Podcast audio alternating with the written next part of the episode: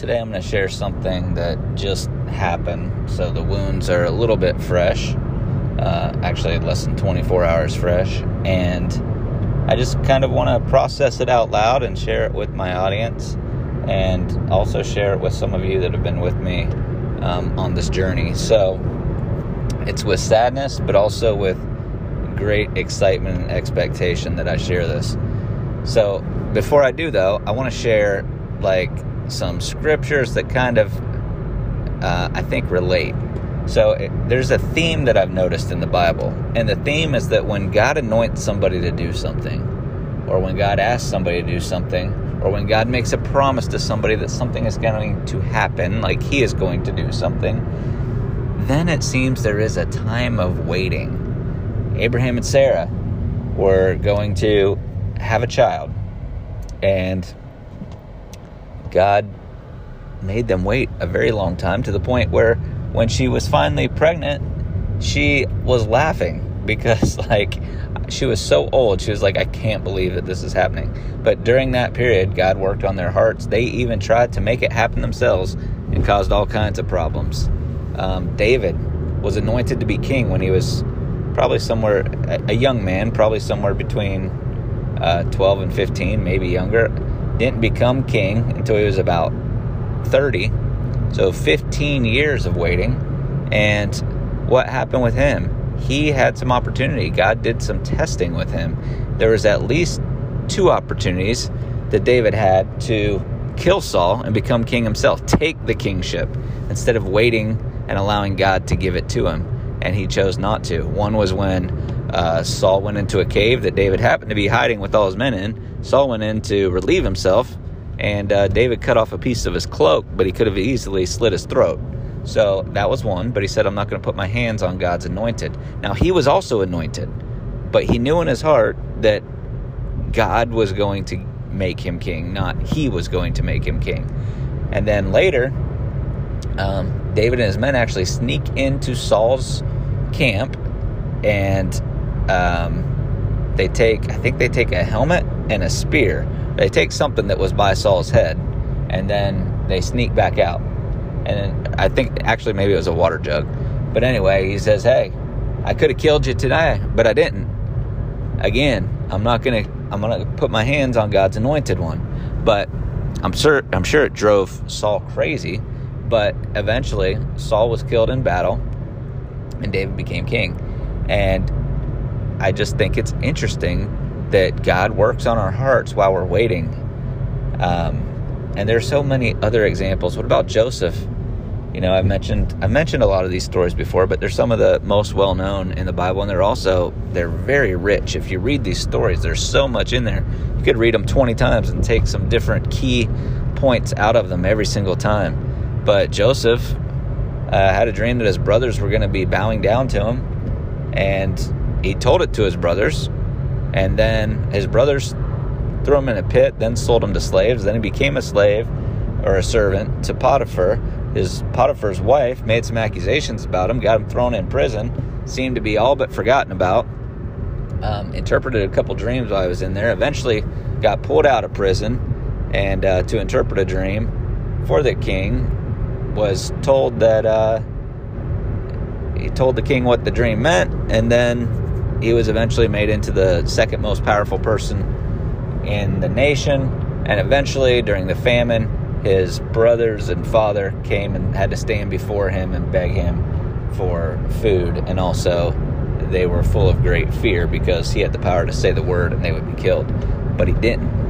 I don't know if I could not do that. But during all that time, he was, God was getting him ready for what God had planned for him and uh, and there's stories in the Bible where it goes the other direction. You know, God tells um, I forget that the husband and wife couple that were coming out of I think it was Sodom and Gomorrah, and God tells them don't look back, and they look back and they're they turn into a pillar of salt right there, um, and they're dead because they didn't obey the Lord. And then, you know, when Moses Moses is a great example too. Moses actually asked God to pick somebody else. He like gave him all his excuses of why he couldn't go to Pharaoh. Um, some versions of the Bible say that he had a stuttering issue. You know, he's in in some versions it says he was not confident in the way that he spot, spoke. He wasn't a good communicator. Some versions say that he actually was a stutterer and he stuttered. But he basically gives God all these excuses of why it can't be him and please pick somebody else. But God uses him anyway. And his journey is a long one. He's one of the longest uh, journeys where God takes the people of Israel into the wilderness and then eventually they get to the promised land 40 years later. That's a long time of waiting. But some of it was because of their attitudes. But during that time, God tested them. You know, they complained about not having food. God gave them manna. And the rule was that they were only allowed to take enough manna every day. Manna is kind of like bread that formed, it was like kind of formed on the dew on the ground. So every morning there would be manna. They could only eat what they could eat for that day, and then the rest would, would spoil if they tried to save it, and they wouldn't be obeying God, and they were not allowed to do that.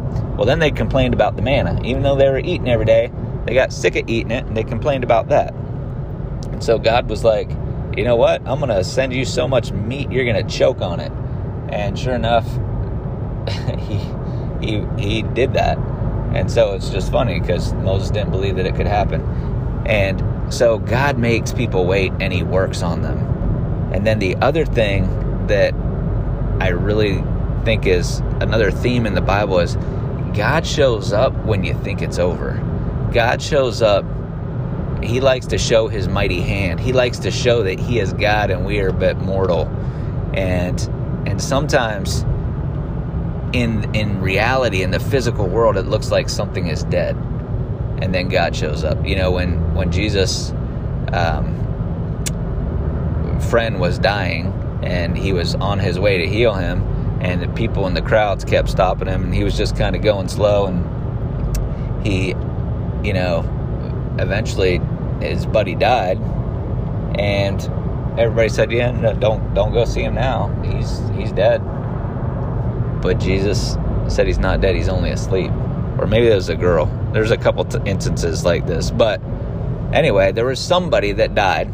Remember, I'm driving. I, I, I'm just coming up with this stuff as I'm driving, as the Lord puts it on my heart. So I might not have all the details right, but you can go back and look at it. But um, one of the people that Jesus has gone to heal dies while he's on the way. He's in no hurry.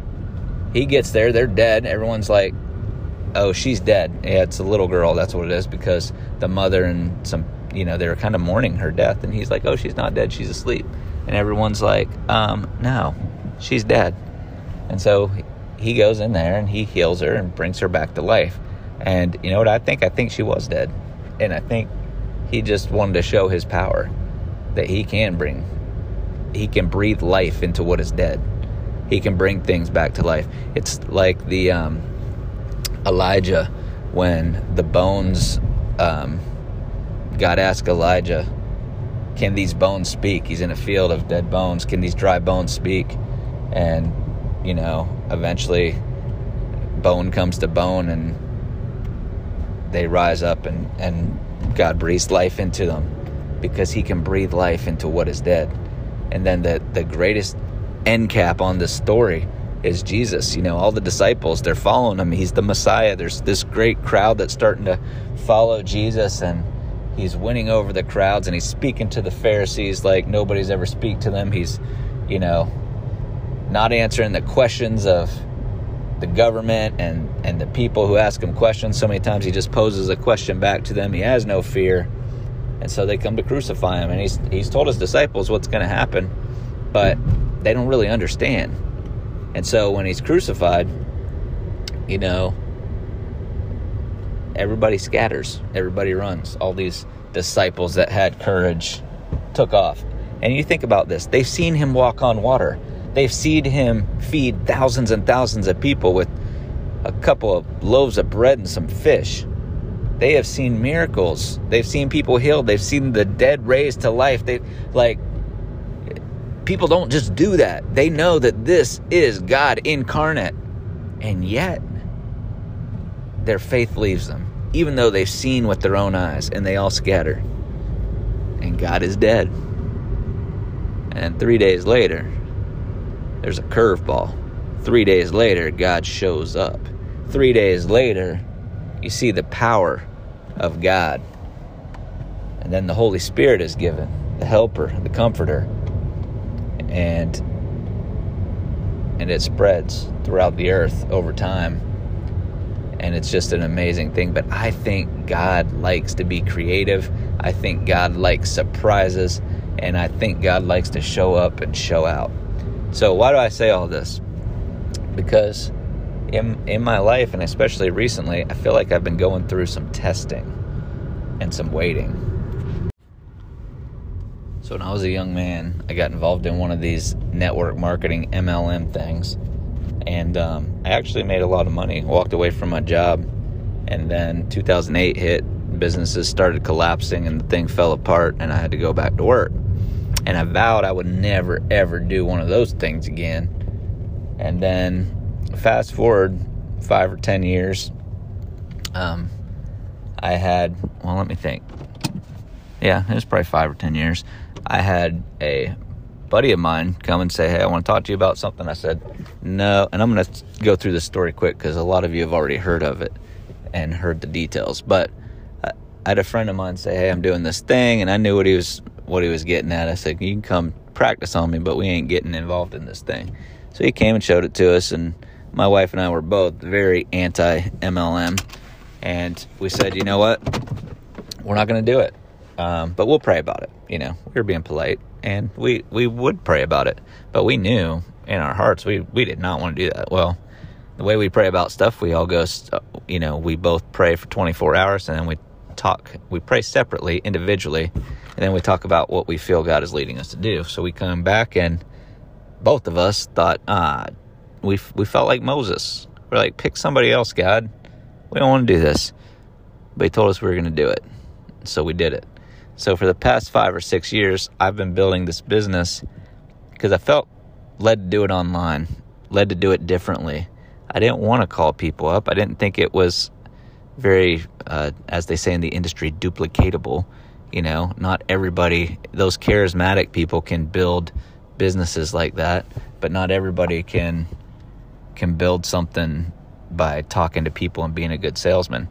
But I knew one thing. I knew the reach of the internet and content creation could reach a whole lot of people. And and I could let my creativeness come out and so anyway so that's what I've been doing 5 or 6 years. I've been creating content. I've been you know getting to know people. People have been reaching out to me. And I've really enjoyed the process and I've gotten closer to God in the process. Well yesterday got a very interesting email from our company and and we've been building this. We've been enjoying it and out of out of nowhere, out of the blue. I mean, we weathered the pandemic, and out of the blue, we get an email that our company is shutting down. And you know, five or ten years ago, I would have been so frustrated because the first time I was in the company, um, I watched everything fell apart, you know, and there was a reason for it, and the company was being dismantled and you know, I went from making a whole bunch of money to making all nothing. So it didn't surprise me. I was already pretty much out. I think I'd even stopped using the products before they officially shut down. So I had already quit before they did. And um, this time, I'm I'm right in the middle of it. And one thing that God's been dealing with me over the last few years is, you know, just testing me to make sure that I I love Him and I want to serve Him, that I'm humble and that I have no idols in my life. You know, I, I often wonder if I was in the situation that Job was in, where God took everything and everybody was telling him, curse God and die. I mean, Job, his family was taken, his health was taken, all that stuff was taken, and yet he stayed true to God. And I would hope that my heart would be like that, but I don't know that I, I would be.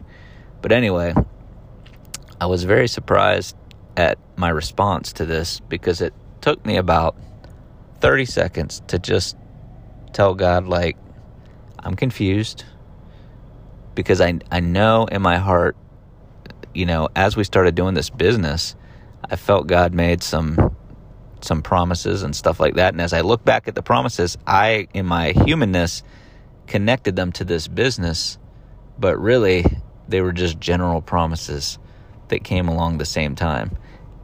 But then there was also some directives, and I do feel like God told us to do this business, and I, I'm not changing from that. But I'm looking back at all the scriptures um, that I know, and you know what I think? I think God tests us sometimes, and I think this was a five or six year test, and I hope I did well. Um, but but you never know. I guess we'll know when we die how we did in all the testing that God's given us. But anyway, this also is exciting to me because it opens up a new chapter. So I'm going to be praying over the next couple weeks, next couple months. Who knows? Sometimes, sometimes you wait on God to tell you what direction He wants you to take. So I'm going to be waiting and I'm going to be praying. And um, if any of you want to reach out to me, I would love to hear from you, hear your perspective. Um, you know, hear your stories. When has God led you in a direction and then and then something turned out not what it seemed, but then God showed up later. And I fully believe that this is just a closing of a chapter and there'll be another one that's opening. So um, I imagine,